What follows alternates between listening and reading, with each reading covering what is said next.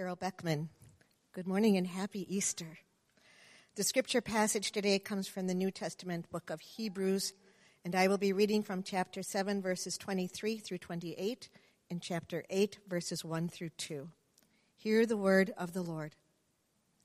There were many priests under the old system, for death prevented them from remaining in office. But because Jesus lives forever, his priesthood lasts forever. Therefore, he is able once and forever to save those who come to God through him. He lives forever to intercede with God on their behalf. He is the kind of high priest we need because he is holy and blameless, unstained by sin. He has been set apart from sinners and has been given the highest place of honor in heaven. Unlike those other priests, he does not need to offer sacrifices every day. They did this for their own sins first, and then for the sins of the people. But Jesus did this once for all when he offered himself as the sacrifice for the people's sins. The law appointed high priests who were limited by human weakness. But after the law was given, excuse me, God appointed his son with an oath, and his son has been made the perfect high priest forever. Here is the main point. We have a high priest who sat down in the place of honor beside the throne of the majestic God in heaven. There he ministers in the heavenly tabernacle, the true place of worship that was built by the Lord and not by human hands. This is the word of God.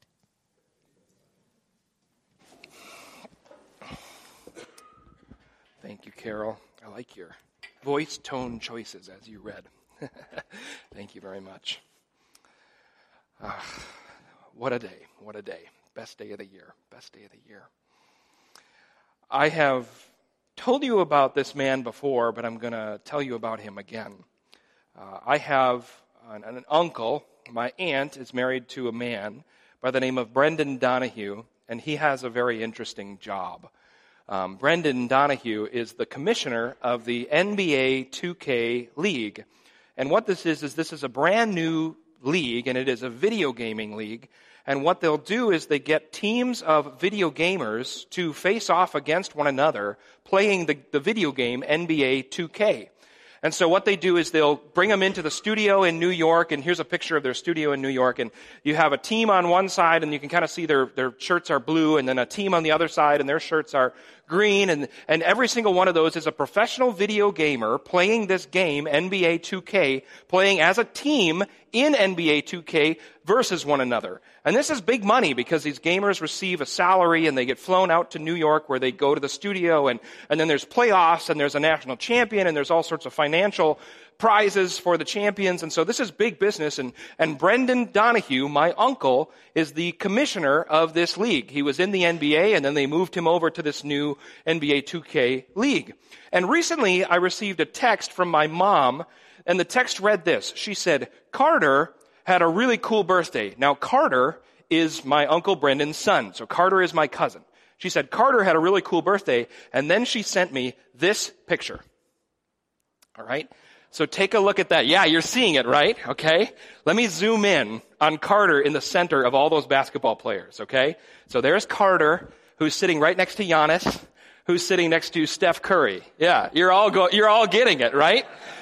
you're all like, wow, that's exactly what I did when I got the picture. And you can see that he had, so he got to go to the NBA All-Star game and he got to have his picture exclusively taken with Team Giannis. This is Team Giannis from the NBA All-Star game and and Carter got his picture taken. Now the first question that goes to your mind is, how does a kid get to take a picture like that with an NBA All-Star team? How does he get to take a picture like that? And the answer is one of access. Because Brendan Donahue, as the commissioner of the NBA 2K League, has the access. And Brendan Donahue, as the commissioner who has the access, gives his son Carter the access. Carter can access Team Giannis at the NBA All-Star game because Carter has the access as the son of Brendan, who has all the access he could want to the NBA. And when Brendan and Patty, my aunt and uncle, were out for Christmas this past year, I was sitting down and talking with them at a family gathering, and they said that they were going to go catch a Bucks game while they were in town. And I said to Patty, I said, what's it like going to a Bucks game with Brendan Donahue? And she said, well, he gets an all access pass. And I said, can I have that? and, and, she said, no. I was like, oh man, that stinks. So one of these days I'm going to somehow ride Brendan's coattails into somewhere exclusive. That's a, that's a goal of mine. But Brendan has all of the access he could ever want to the NBA. And Brendan grants that access to his son Carter, and that's why he can get a picture with Team Giannis at the All-Star game. And today we are talking about another son who has all of the access. Who is this son who has all of the access? Hebrews tells us. It says, But after the law was given, God appointed his son with an oath, and his son has been made the perfect high priest forever. This son with all the access is God's son. That's the son we're talking about today, who has all of the access. And now it's easy when you read this to roll your eyes and go, ugh, Bible speak, jargon, again. There's so much Bible speak and so much jargon and so much the- theological gobbledygook in this book, right? And so it's really easy to roll our eyes, but this is the language that the author of Hebrews speaks. What does it mean when he says that the Son is the perfect high priest? This Son, with all the access, is the perfect high priest. First of all, what's a high priest? Why is he the high priest? And why is he the perfect high priest? When we talk about priests, because again, this is so theologically deep and weighty, when we talk about priests, we're talking about access priests were these people in the Old Testament who managed and facilitated the access to God. Priests were people of access. So if you were an Old Testament person and you wanted to access God, if you wanted to worship God or spend time with God or do a ritual called a sacrifice um, in the name of God, you would do all of those activities through this access person called a priest because that priest managed and facilitated the access that you had to God. So they were intermediaries. They were like a go-between, a middleman between people and God because they were the managers of the access to God. Now recently Morgan and I just got into a series called Jack Ryan on Amazon Prime. It's based off of the Tom Clancy character and riveting. We're super into it. And um, there was this one episode in, John, uh, in Tom Clancy, or in Jack Ryan, where Jack gets called up to the director of the CIA's office. And so he goes up and he's waiting outside of the office and there is a administrative professional there who gets a little message on his screen and then he says to Jack Ryan, okay, you can go in now. And this administrative professional is the manager of the access to the head of the CIA, or the head of the, yeah, the head of the CIA, because we can't just have anybody and everybody going into the head of the CIA's office. So he has an administrative professional to manage his access, manage his calendar, manage when he's available to meet with people, manage when he's off of the phone so they can go in so somebody doesn't hear something they shouldn't hear. So the administrative professional is the manager of the access to the head of the CIA in the same way that these priests of the Old Testament were the managers of the access to God. They were intermediaries. They were middlemen, go-betweens. So if you wanted to commune with God and be with God in the Old Testament, you would go through this intermediary called a priest who would grant you access to God. And Jesus is the perfect son, the perfect high priest because Jesus has all access to God. Jesus has an all access pass to God. And this is why he is the perfect high priest, because he has all access to God. And what our author of Hebrews is going to do is he's going to lay out three reasons why Jesus is the perfect high priest. Why is he the perfect all access pass to God? And the first reason why Jesus is the perfect all access pass to God is that Jesus is sinless. Here's what our author of Hebrews says. He says, Jesus is the kind of high priest we need because he is holy and blameless, unstained by sin. He has been set apart from sinners and has been given the highest place of honor in heaven.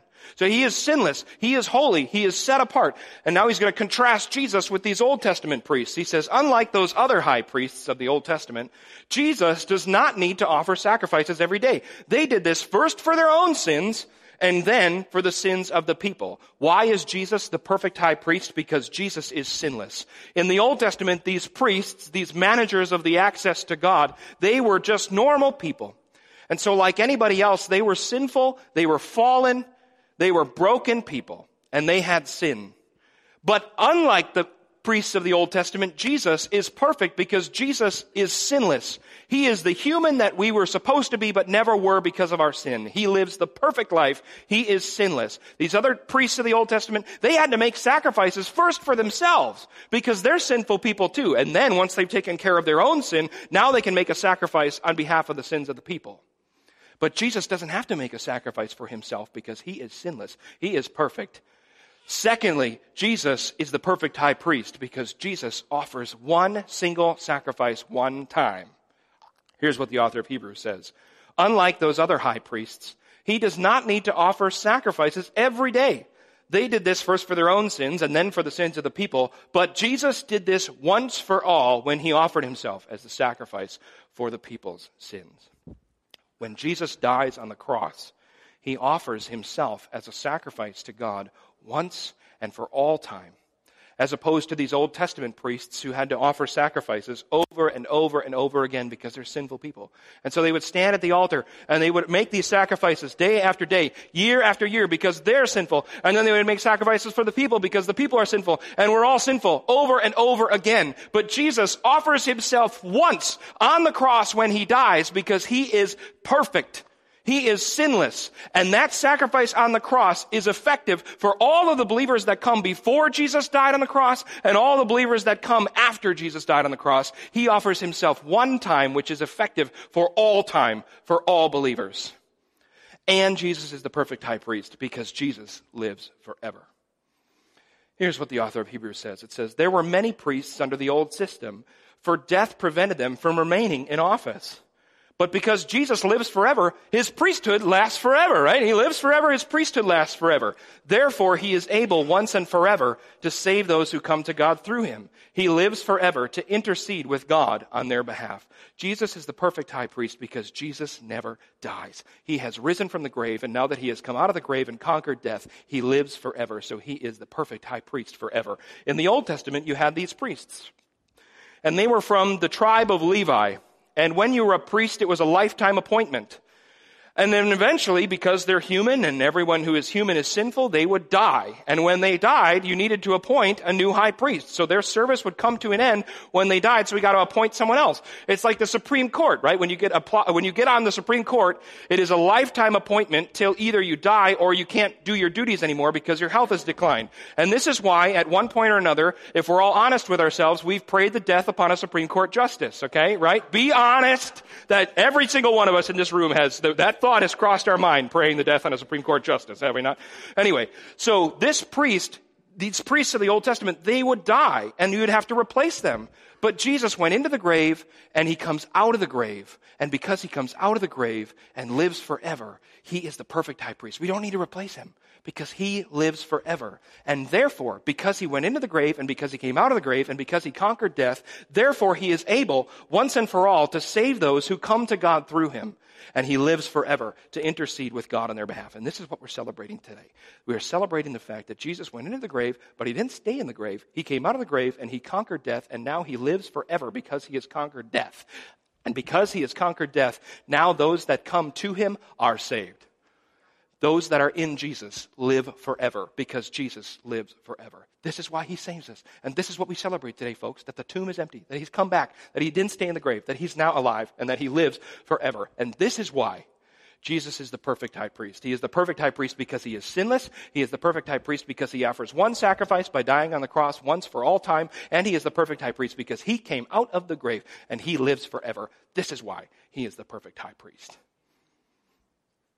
And this is why he celebrates those who come to him. This is why those who are come to him are saved. This is what today is all about. In the Old Testament, you had these priests who were the managers of the access to God. And if you would come to these priests through God, or if you would come to God through these priests, it worked. But they died. They were sinful. They had to offer sacrifices over and over and over again. And now we have the perfect high priest who is sinless, who offers himself once, and who lives forever. This is why Jesus is the perfect high priest. And this is why Jesus has all access to God, because he is the perfect Son, the perfect high priest. What does this all access pass that Jesus has to God look like? And what does this all access that Jesus has to God mean to us as his people? And here's where we go to our gathering scripture that Amanda read. Hebrews 4 14 to 16 says, So then, since we have a great high priest who has entered heaven, Jesus, the Son of God, let us hold firmly to what we believe. This high priest of ours understands our weaknesses, for he faced all of the same testings we do, yet he did not sin. So let us come boldly to the throne of our gracious God.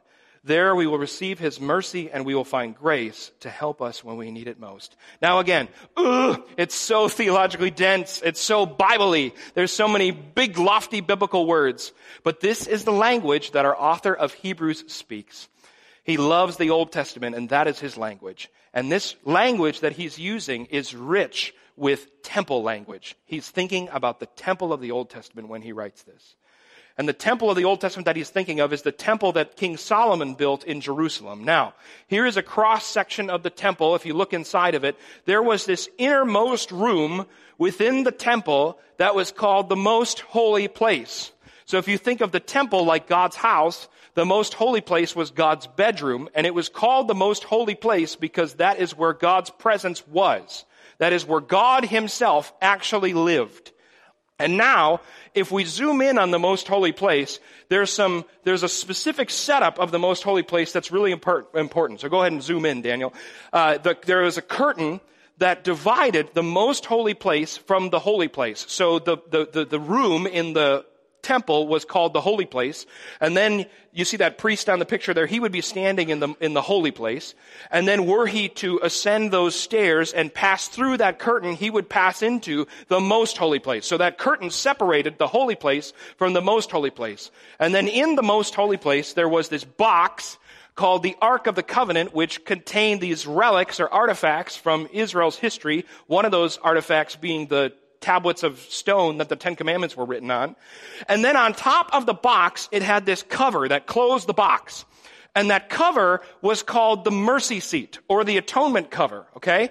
And so here is God giving Moses instructions for how to build the cover of that box called the atonement cover or the mercy seat. Here's what God says to Moses about building this cover of this box. He says, then make two cherubim from hammered gold and place them on the two ends of the atonement cover. Mold the cherubim on each end of the atonement cover, making it all of one piece of gold. The cherubim will face each other and look down on the atonement cover, and with their wings spread above it, they will protect it. Okay? So those are the instructions. Two cherubim on either end, wings spread out, looking down. And so this is a picture of the atonement cover or the mercy seat. These two cherubim have their wings spread out and they're looking down at this top, this cover that covered this box. And then God says this, after you make the cover this way and you have the cherubim with their wings outstretched and, uh, and looking down at the cover, God says this to Moses. He says, I will meet you there and talk to you from above the atonement cover between the gold cherubim that hover over the ark of the covenant. This is the mercy seat. And what's so significant about the mercy seat? It is significant because it is the place where Moses would meet God because that mercy seat is God's throne. The most holy place is God's throne room. And the mercy seat atop the Ark of the Covenant is God's throne. And the image is one of a subject coming to the throne of a king and talking to the throne, or talking to the king who's seated upon his throne.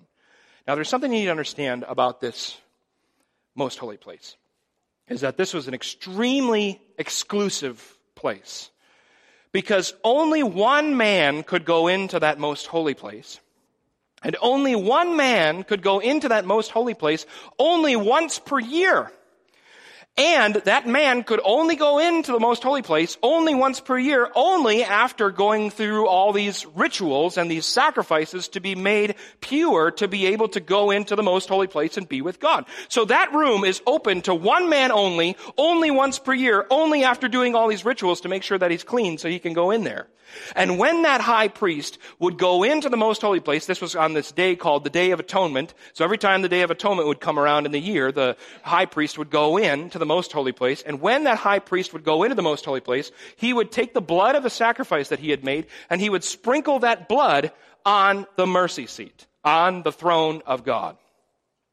When you go to Lambeau Field, if you take Oneida Street and then turn left into the parking lot off of Oneida, you will see the Oneida Gate, which is one of the most prominent gates uh, entering Lambeau Field. And immediately to the left of the Oneida Gate is the player parking. And this picture is taken inside of the player parking, and it's a fenced off area. And then there is the door that goes into the player facilities, which is on the right in this picture. And so players will have a transponder in their car and when they pull up to the gate, the gate will read that transponder and the gate will automatically open and the players will pull into the pl- player parking and it's totally fenced off.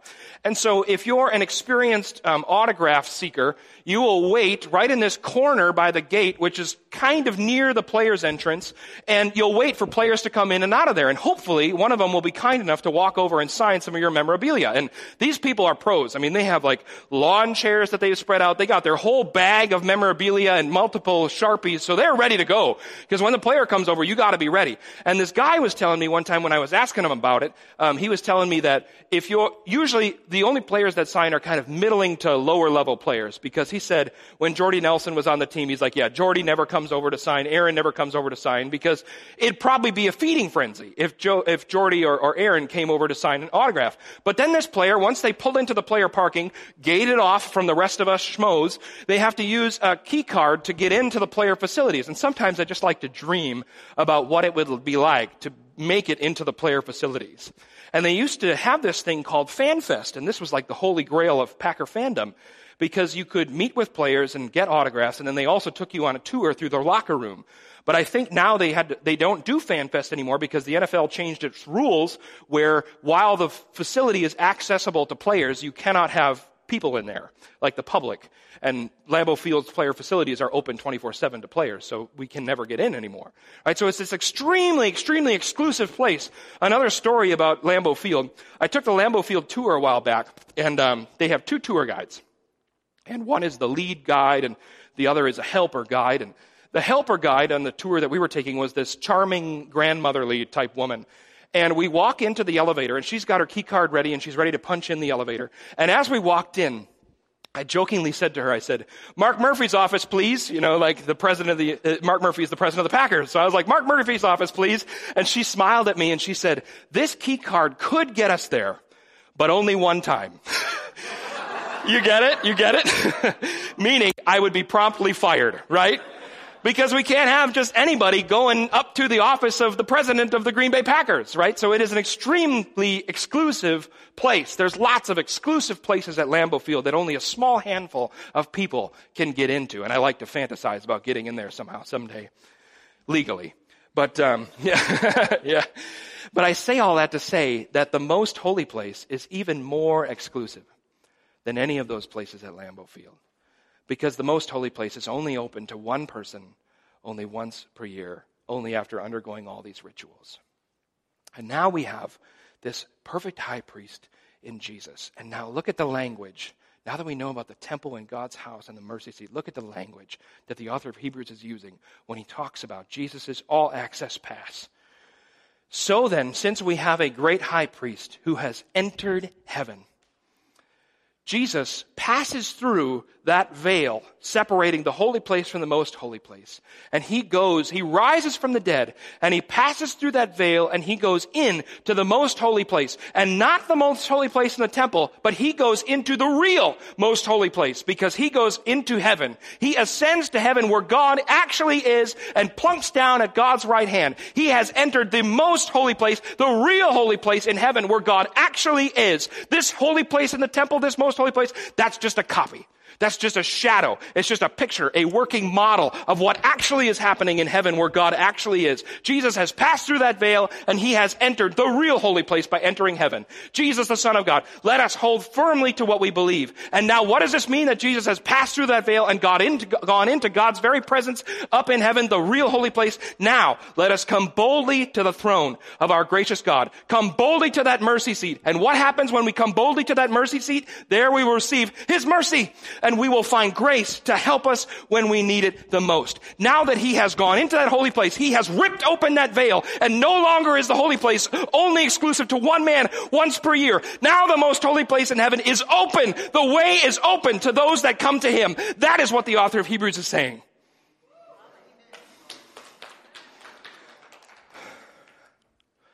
I appreciate that. This is, this is a very emotional sermon for me, so thank you. When Mary Magdalene went to the tomb on the morning, on the third day, she went with bottles of spices and she was going to anoint the dead body. And when she went to that tomb and she looked in that tomb, she did not find the dead body of Jesus.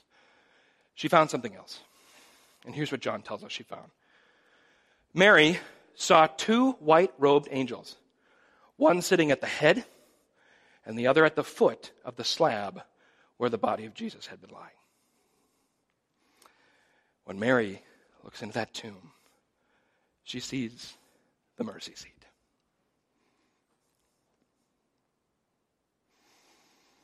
She comes boldly to the throne of God because the way has been opened by Jesus.